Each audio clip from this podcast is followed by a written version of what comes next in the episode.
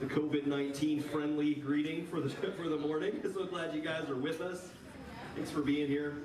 Um, we uh, are continuing our our uh, message series that we've been working on here at Ignite called Difference Maker. In this series, we've been going through the book of Nehemiah, the Old Testament book of Nehemiah, and learning some key lessons about how God might want to use ordinary people, people like you and me, people like Nehemiah, to impact our world little background, if you haven't been here, Nehemiah was written about 500 BC.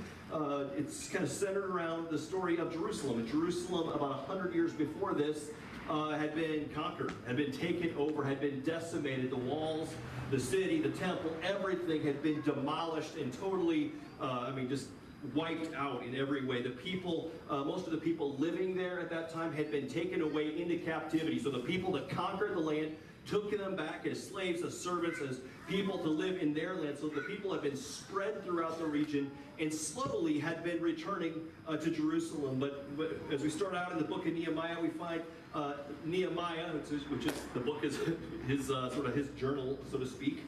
Um, uh, but it finds him uh, living uh, as a cupbearer to the king, kind of a servant to the king in, in that day. Uh, the king whose ancestors had actually conquered Jerusalem and uh, he gets word. Some people come and he gets word about the condition of Jerusalem, and he finds out that it is in ruins, that the gates have been burned, the walls have been torn down, and he weeps and he mourns and he prays and he fasts uh, for days and days and days. And uh, after he prays about this for quite some time, suddenly he starts realizing, you know what, I think God is asking me to actually do something about it. God is asking me to be a difference maker, to, to go back to the city, uh, to help rebuild the walls, and, uh, and, and kind of bring hope again to the people of God. And so that's kind of where we, we have, have kind of been going, been kind of following his story and learning about that. Uh, and I mean, it's amazing to see God's hand throughout. I mean, he starts out, we, we talked about in week one, he goes to actually um, the king, again, whose ancestors had conquered this land. And because God's hand was on him, he gets the king to actually fund the expedition, to pay for the rebuilding of the wall, and to give him leave to go and to, uh, to actually rebuild the city, raise up the people, and all this kind of stuff. Pretty, pretty crazy. A couple weeks ago, we talked about facing opposition and talked about how as we step out and follow God, the opposition is always right there. The, and the enemy uses that to try and get us to quit, to try and get us to throw in the towel and to give up. But as we saw, Nehemiah didn't quit, and, and God's people kept right on building. And today, as, we, as we're going to see, Nehemiah's encounter, uh, Nehemiah once again encounters some opposition, but this time, instead of, uh, instead of just trying to get him to quit, it, it, comes in the form of distraction. Something that I think all of us can probably uh, identify with. And if, if you don't believe me, do you hear those nice church bells in the background? There's distraction everywhere. We live in a world filled with distraction. So I think there's some great stuff that God has in store for us. We're going to start out in Nehemiah chapter 6, starting with verse 1. We'll have it on the screens. It's on your app. If you got your Bible, so much to flip there and, and, and kind of go there with us. We're just going to read through the chapter. I'm going to stop and make some, some comments as we go.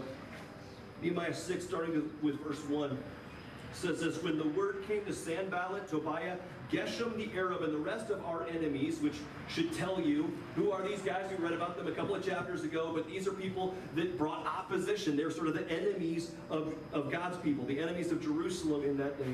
So when the word came to our enemies that I had rebuilt the wall and not a gap was left, though up to that time uh, I had not set the doors in the gates, Sanballat and Geshem sent me up this message Come let us meet together in one of the villages on the plain of Ono. But they were scheming to harm me, and so I sent messengers to them with this reply I am carrying on a great project and cannot go down. Why should the work stop while I leave it and go down to you? Four times they sent me the same message, and each time I gave them the same answer. I gave them the same reply. We'll just stop there at verse 4 for a minute.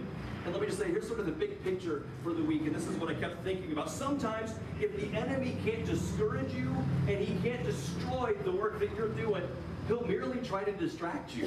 he'll just get you focused on something else. Nehemiah's enemies say, Come over here and let's meet together. Stop, stop what you're doing. Let's look at this shiny thing over here, right? Let's let's let's come and talk. Let's let's let's meet together and talk together. Let's have a meeting, maybe over a meal. It'll be great. But stop what you're doing and come on over here. Craig Groeschel says, here's a tip. He says, never meet with your enemy, enemies in a city called, or in a place called Oh No. He's like, it's never going to turn out well. Oh no, right? But that's exactly uh, where they try to lure him. It's in Oh No uh, that Nehemiah's enemy is trying to get him to do anything other than what God has called him to do. Just stop building the wall, his enemies say. Distraction, I'm telling you and let's talk a little bit. Let's just meet together. Maybe we can call a truce. I mean, don't you want to be known as the person that kind of brought our two countries together? I mean, think of it. Your name could be great. All, all this kind of stuff. His enemy is trying to do anything he can do to distract him so that he won't finish what he had started. And I just think, man, you know, sometimes that's the case in our life. Sometimes uh, things that we see in our lives that we think of as opportunities are, I wonder if God doesn't see as distractions. You know what I mean? I mean, give you some examples, and these are all fine things, these are good things, uh, that, that kind of thing. But like, here's an example: overtime at work. Is overtime at work a good thing? It is, right? It can be. It, it's an opportunity sometimes for us to make top time and a half or double time, which can be a great thing, and sometimes is required. Not talking to anybody here specifically. I'm just just as an example, right? Kind of thing. But but overtime like that comes with a price, doesn't it? It's a trade-off between our time at work and our time with family, our time at work or our time with other people. Sometimes it will require us not to see or be able to have time to invest in our family or in our marriage or in maybe somebody else that we've been reaching out to. And maybe God's providing for you that way for a particular season, and that's important. But sometimes I wonder if, if maybe things like that, if opportunity, sometimes we just embrace without even thinking, but instead of an opportunity, I wonder if God looks at it and says, you know what, it's, it's actually a distraction from what I've called you to do. Another example, maybe maybe you feel like God's given you, uh, you know, some, some specific nudges to get out of debt, and you said, absolutely, I didn't, I do not any longer want to be a slave to debt, right? And, and, and so you kind of feel like that's what God's calling to. You start working at it, for a while, and then at some point, this dream vacation opportunity comes up, right? Some friends are going or whatever else. It's, you know, it's this luxurious, all-inclusive uh, plan to the plains of Ono, right? and you're like, hey, this is great. This is going to be awesome. And you think, yeah, absolutely. And, you know, it's on sale and things, everything is, is good. It's a once-in-a-lifetime kind of opportunity. But uh, again, and, is there anything wrong with that? Of course not. But I wonder, maybe you don't have the money. And maybe it, it could be that, hey, we don't have the money, and maybe this was seems like an opportunity. It's just a way that the enemy's distracted you from the goal of getting out of debt. You see what I'm saying? I think this can happen to all of us. Maybe you started serving in the church and you've been learning to use your gifts and talents and abilities to build up God's kingdom. And, and it's, it's a cool gig and you've been coming to life, but suddenly you've had lots of opportunities that you've said yes to in your life. Yes and yes and yes and yes. And suddenly your plate is so full, there is no more time to, to invest, to serve, to whatever. What, what we see sometimes as opportunities, I wonder if from God's perspective, the kingdom, the, the 10,000 foot view, I wonder if he's not looking at it going, you know what? Maybe it's just a distraction from what I have called you to do. Again, nothing wrong. Those are all fine things, good things, and things that God will call us to, and God gives us opportunities to take advantage of. But sometimes I think we just embrace them without even considering. I remember one time hearing uh, somebody say this, and I, I remember it kind of messed with me, which is why I remember it. But he said, you know what? He's like, you should Never say yes to a decision, to an opportunity that's before you until you pray about it, until you submit it to the Lord. He said, you can say no, like you can say no right away. but if, before you say yes, you got to keep in mind you're trading your life for this opportunity, right? And so before you say yes, make sure you step back and pray so that so you don't just walk into what you think is an opportunity and really it's a distraction. You with me? Does that make sense? All right. Uh,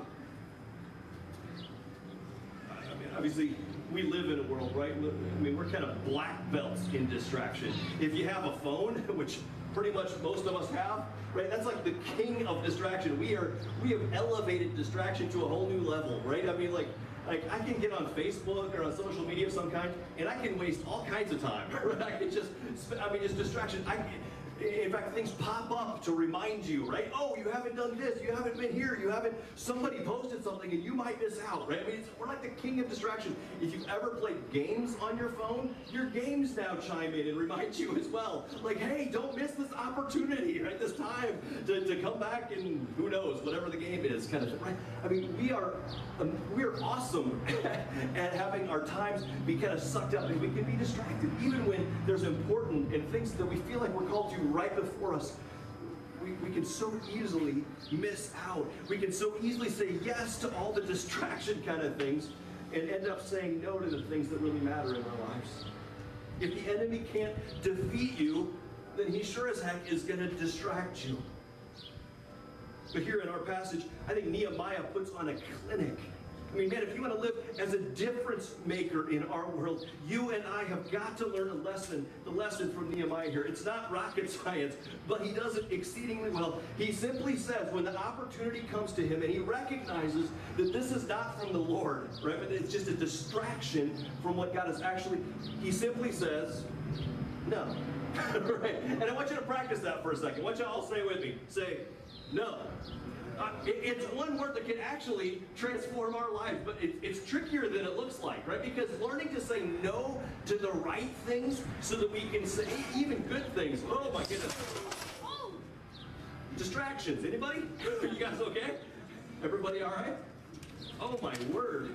We're, uh, we're losing, for those of you on watching this online, we're losing uh, some, had some things fall back here. the wind came up.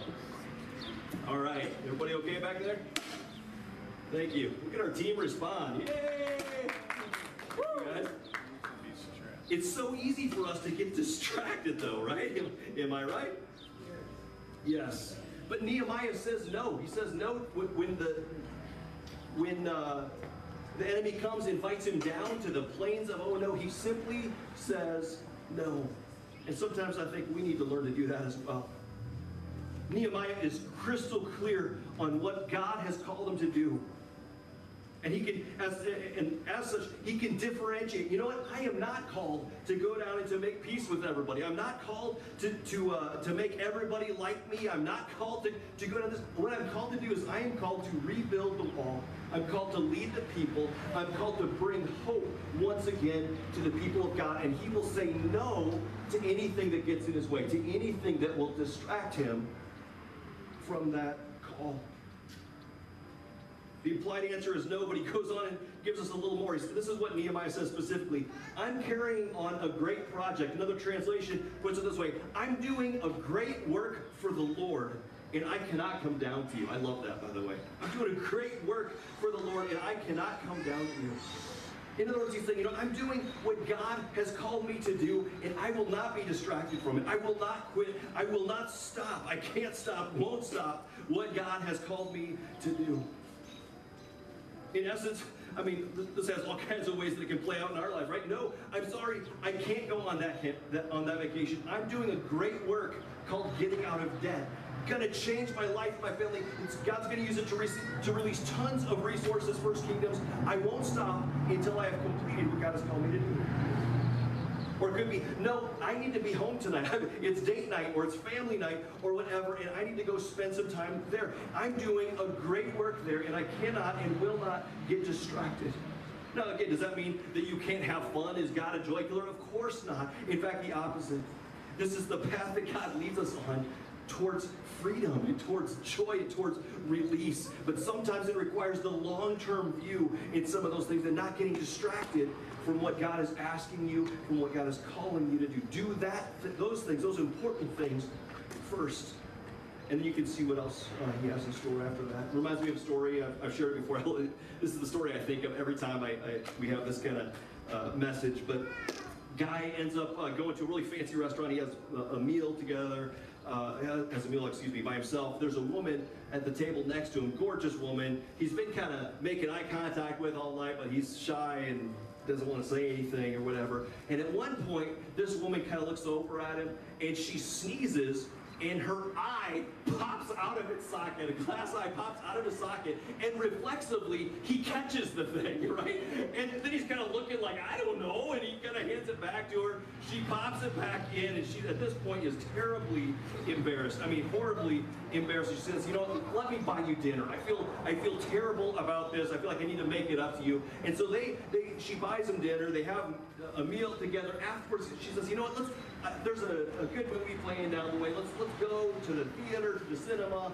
and uh, and we'll see a movie together. My treat, I'll pay for it, all that kind of stuff. He's like, wow, okay, this is great. So they go and they see this movie, and uh, and afterwards uh, they're going back uh, to their cars, and she says, you know what? I, I, still feel kind of bad. What if I? What if you come over to my place in the morning? I'm going to cook you this gourmet breakfast. It's super fancy, fantastic. And uh, he's like, well, yeah, I mean, that'd be great. And so, so he goes over there the next morning, has this amazing breakfast, and he says, you know, you're kind of the perfect woman. He's like, what, what in the world? He's like, do you treat every guy that you know this way? And she said, no. She said, you just happened to catch my eye, right? yeah, yeah, yeah. Right? I mean, yes. But I have to say, in all honesty, a lot of things catch, we live in a world in which a lot of things catch our eye, don't they? A lot of things distract us. It's constantly trying to pull our attention away from what it is, the, the good work, the great work that God is calling us to do. I remember getting a call one time, a number of years ago, from a pastor friend of mine, uh, and he's a pastor at a growing church, They're doing great ministry, seeing all kinds of uh, good stuff happen. Uh, and he had, at this in this particular era, he had a woman that had gotten that had been caught up in. this might be controversial, but had been caught up in witchcraft stuff. And I'm not talking about like fun little Harry Potter. I'm talking like wicked, demonic, like kind of stuff. She'd been caught up in this for decades. And suddenly she had come and opened up her heart and life to Christ. And she's like, you know what? I, I want to be free from this. I want to step out of the past and into what God has for me. And so uh, this pastor had been meeting with her. But she said, there's a problem. Uh, she said, the thing is, every time I try to start opening up God's word or I start coming to church, she's like, I can literally hear voices in my head telling me not to go. Right? I mean, there's all kind. And uh, so the pastor had been over there, been counseling her, taken some of his team over. They prayed over her. They've been uh, leading her through steps to freedom in Christ and all this kind of stuff. And uh, and I got a call from him one Saturday night. He and his team had been over there for hours and hours uh, throughout the day. They'd just gotten back. He had sat down. He hadn't even had time to start his message uh, for the next day. He's like, I just was sitting down, starting uh, on my message, and he said, and I got a call from her that she needs me to come back. He's like, I don't know what to do. And it was it was one of those things that uh, just felt the Holy Spirit clearly saying in the midst of it, you know what? This is a distraction. you are called. You're calling, and I, I know him well. He's a really good friend. I was like, you're called get up tomorrow morning to open up God's word to hundreds of people. To be like, you can't get distracted by this. I mean, you need that's that's where your focus needs to be. I was like, you'll have time. Of course, you can go back. You can see her tomorrow afternoon. You can see her next week. I mean, kind of help her through the process. But at that point, it was a distraction. He says, and he even said at that point, he's like, you know what? I think that's from the Lord. I needed to hear that. And the, th- the thing is, all of us have stuff like that. It's, we can be so easily distracted by whatever is right in front of us. Sometimes it's the shiny thing, or sometimes it's the squeaky wheel, or whatever. But it's just calling for our attention more and more. And if we fall to it every time, we end up wasting our lives on stuff that does not matter.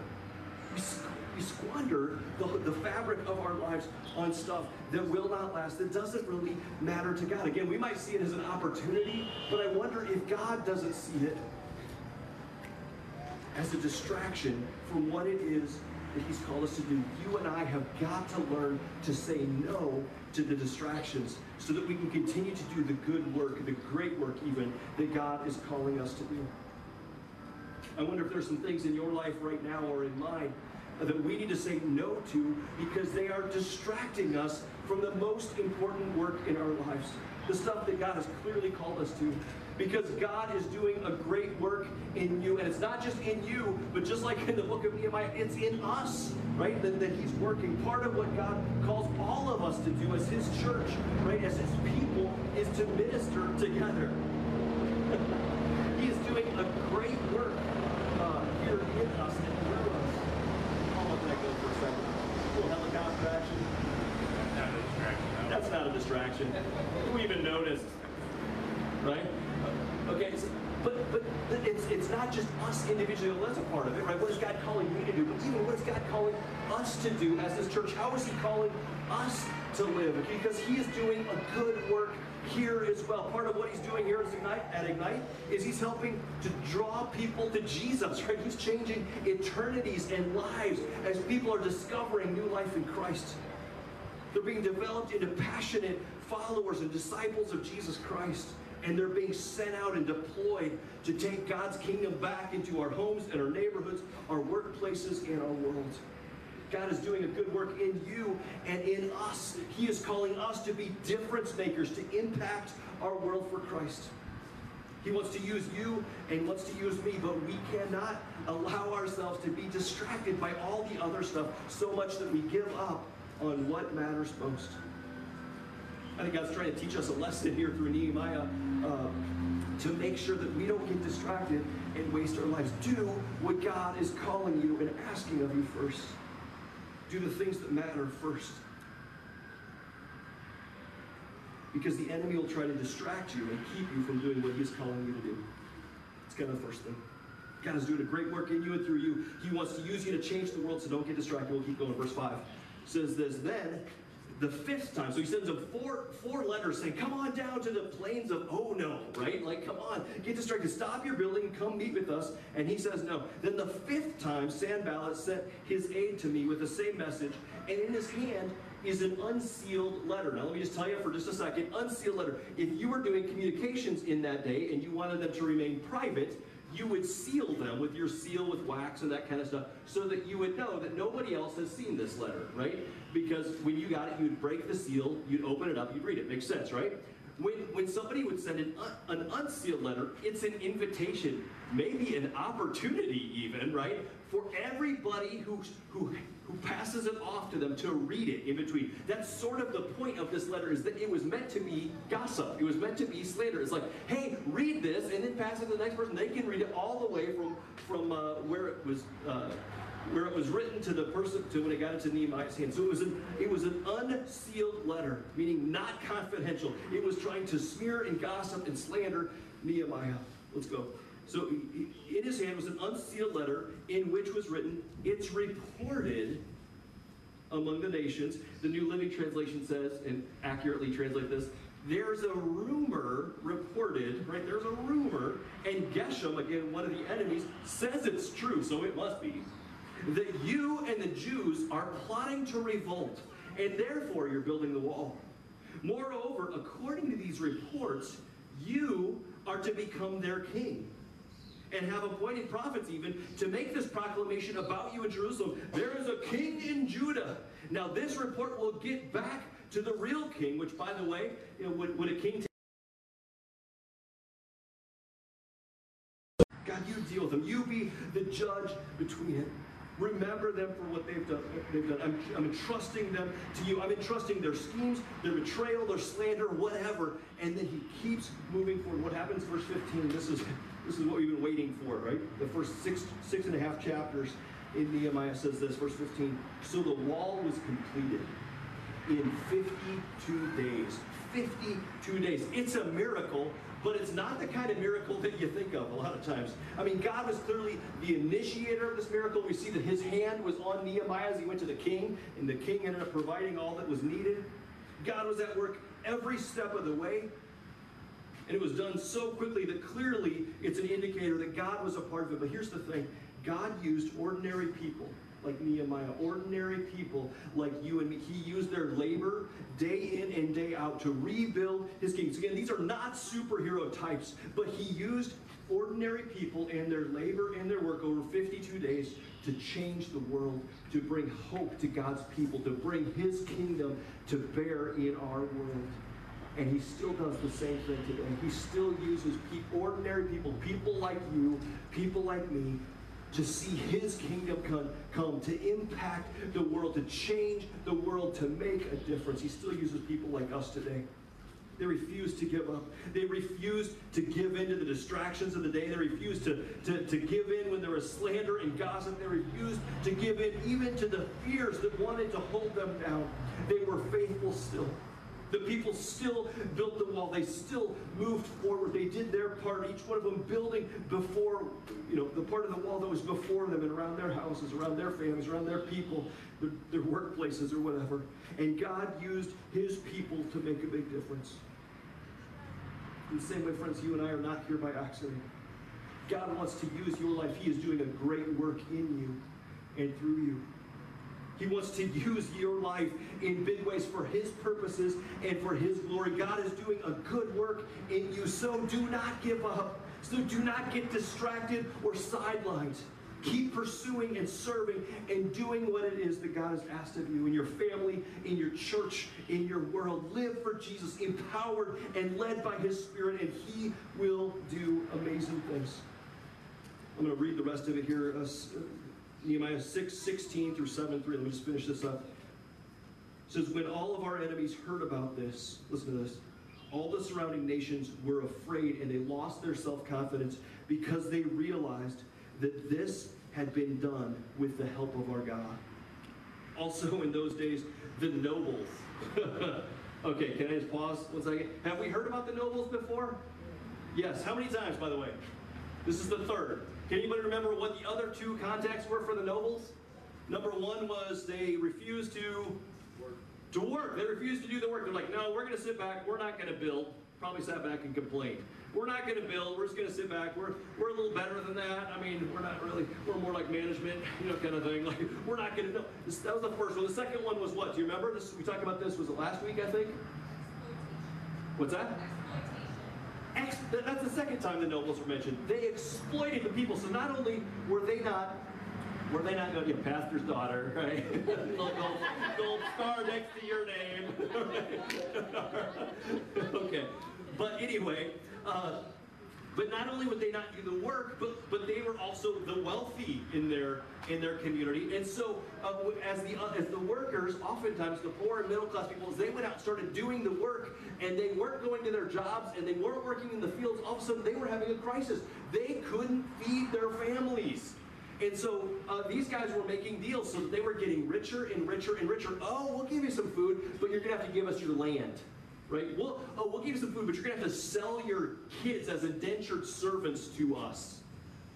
We're going to make slaves of your family. Right? I mean, oh, this is the second thing we know about them. So far, how's the picture being painted of the nobles? Are they good people? Or maybe you're like, what is going on? This they, they did not disappoint. So this is the third time the nobles have gotten mentioned. And so it says, uh, okay, so it says, um, many letters to Tobiah. Okay. Also in those days, the nobles of Judah were sending many letters to Tobiah, again their enemy, and replies to Tobiah from Tobiah kept coming to them. Um, verse 18. For many in Judah were under an oath to him, under an oath to him, uh, since he was a son-in-law of Shechaniah, son of Arah, and his son Jehohanan had married the daughter of Meshullam, the son of Berechiah. Anybody glad they don't have to stand up here and read those names? anyway, verse 19. Moreover, uh, they kept reporting to me his good deeds. Yeah, I bet. And then telling uh, telling them what I said. And Tobiah sent letters to intimidate me. Uh, next chapter, verse 1. After the wall had been rebuilt and its doors had been set in place, the gatekeepers, the musicians, and the Levites were appointed. I put them in charge of Jerusalem. Uh, I put in charge of Jerusalem my brother Hanani, along with uh, Hananiah, the commander of the citadel. Listen to this, because he was a man of integrity and feared God more than most people do. It's what we talked about last week too. Integrity matters. It's pleasing to God. It brings a smile to his, to his face. It's a huge deal. And God uses people with integrity that will live for him even when nobody else is watching. He, he makes difference makers out of them. Verse 3 said, I said to them, the gates of Jerusalem are not to be opened until the sun is hot, while the gatekeepers are still on duty, and then have them shut the doors and bar them. Also appoint residents of Jerusalem as guards, some at their posts, and some near their own houses. Here's what I here's what I love about that. And I'm not going to comment about all that stuff, but here's what I love about it. The work was completed in 52 days. It's so quick that the surrounding nations were afraid, it says, and they lost their confidence. Why? Because they realized that the living God was at work in their midst. They realized that God had to have been a part of this project. God gets the glory for all that He has done. That's the hallmark of a movement of God. It reflects back on Him. It brings a smile to His face. His supernatural work done in and through the lives of ordinary Christ followers, ordinary people like you and me, done in His ways, bring God-sized results, and God gets the glory. Everybody, those around us get to see His work and know His presence. We do a little application will be done for today. But some of us might be here today and we might be like, well, this is great and all, but I have absolutely no idea what the great work is that God is calling me to. What is my part of that kind of deal? And if that's so, I just encourage you, please reach out to me. Uh, I would love to sit down with you, buy a cup of coffee, maybe at six feet apart or something, who knows. But I'd love to, to sit down with you and, and talk a little bit more and dream with you and kind of start probing and asking some questions about where do you fit? What is the purpose that God has for you? What's your part of rebuilding the wall, of rebuilding the city, of rebuilding, you know, the kingdom of God here in our city? How does He want to use your life to make a difference? I think not knowing is perfectly fine, but don't make that your destination, right? Don't make that, don't get comfortable not knowing. We want to live our lives with intention. You and I, I think all of us have a desire in our heart. We want to make a difference. We want to be a part of what God is doing in our world. We want to see His kingdom come and His will be done in us. So, so if you have a question about that, make sure you reach out to me, send me a text, shoot me an email, whatever, or on the Ignite Church app, right? There's a, under the virtual church, there's a place, a virtual check-in. We talked about it earlier. Click that. There's a spot on there that says, I want to find out more about serving. I want to find out more about that. Click that. We'll follow up with you. I'd love to meet with you. I'd love to talk more and dream about what it is that God has in store for you. Where's your fit? What's your contribution for the great work that God wants to use you to accomplish? Maybe you're here, and if you're honest, you've gotten distracted by all the craziness in our world right now, by all distracted by all the busyness and all the stuff of our lives. And as a result, you just don't have that much time or space to do the good work that God has in store for you. And if that's you, uh, I just wonder if you and I need to take a cue from Nehemiah on this and learn to say no, right? Learn to say no to some of the wrong things, even good things, so that we have space and capacity to say yes to the good work that He's asking and He's designed specifically for you. Say no to the, to the wrong things or even to the good things so that we can say yes to the great work that God is going to do in you and wants to do through you. Maybe you've stepped out and you started the good, work, but you've been distracted or discouraged by what others are saying or some harsh words or some critics or whatever, by naysayers, people that are telling you you can't do it or whatever else. Remember, like we talked about a couple weeks ago, often it's not the people. The Bible tells us that it's, it is not against flesh and blood that, is, that we have battle with. It's against the spiritual forces of darkness in our world. It's the enemy using uh, and, and, speaking through stuff like that, that that sort of attacks us and distracts us from the good work that God has for us. Maybe today, Jesus, and I just might add this Jesus, who knows more about rejection who knows more about being falsely accused, who knows more about suffering than any one of us ever will. Maybe today Jesus is speaking to you through Nehemiah and saying, man, put, it, put, put what they're saying through the truth filter. Maybe there's something for you to learn there. But then would you flush the rest? Whatever isn't true, give it to God, surrender that back to Him, and pray, God, strengthen my hands. Strengthen my hands and keep me moving forward into what you have called me to do. Maybe for you, fear is the distraction of choice that the enemy likes to use. And maybe he's trying to paralyze you and keep you from the good work that God has called you to. And maybe today God is calling you to entrust that back to him, to just lay it down, whatever it is that you're afraid of, lay it back down before God. Don't let it distract you. Don't listen to its voice. Don't, don't let it keep you from moving into the future that God has for you. And as you and I step forward, friends, as we keep pursuing the kingdom dreams that God has put before us, as we continue to do our part of the good work, He will do a great work, a great work in our midst and in the world around us. Others will come to see and know that there is a God in Peoria, a God that is at work in His people. We'll get to see His kingdom come. We'll get to see His will be done in our lives and in our homes and in our workplaces, in our city, our communities, in our worlds. Let's close in prayer. Father, that's our cry this morning. We say, Come and build your kingdom here. Come and build it in us. Come and have your will and your way, God. I pray that you would protect us from all the distractions that just wage war around us. The voices that tell us that we can't do it, that we, that we are not qualified, that we're not up for it, whatever. The distractions. Whatever, whatever, God, I pray that you would just keep our eyes fixed on you, that we would be quick to turn back to you, to pray. God, strengthen our hands. God, come and keep, keep, keep building your kingdom. Keep moving us forward to do, to accomplish, to live with you and for you. Have your way, God. We love you. We need you, I pray, uh, even today, God, that you'd specifically be um, speaking to us, giving us next steps of how we can and how you've called us to live for you and what you've called us to do for your kingdom. I pray that you'd strengthen our hands, that you keep our eyes fixed on you, that we could surrender all the junk to your hands, that we would fix our eyes on Jesus, and that you would just have your way. We love you, God. We need you. We just lift up uh, all these things in Jesus' name. Amen.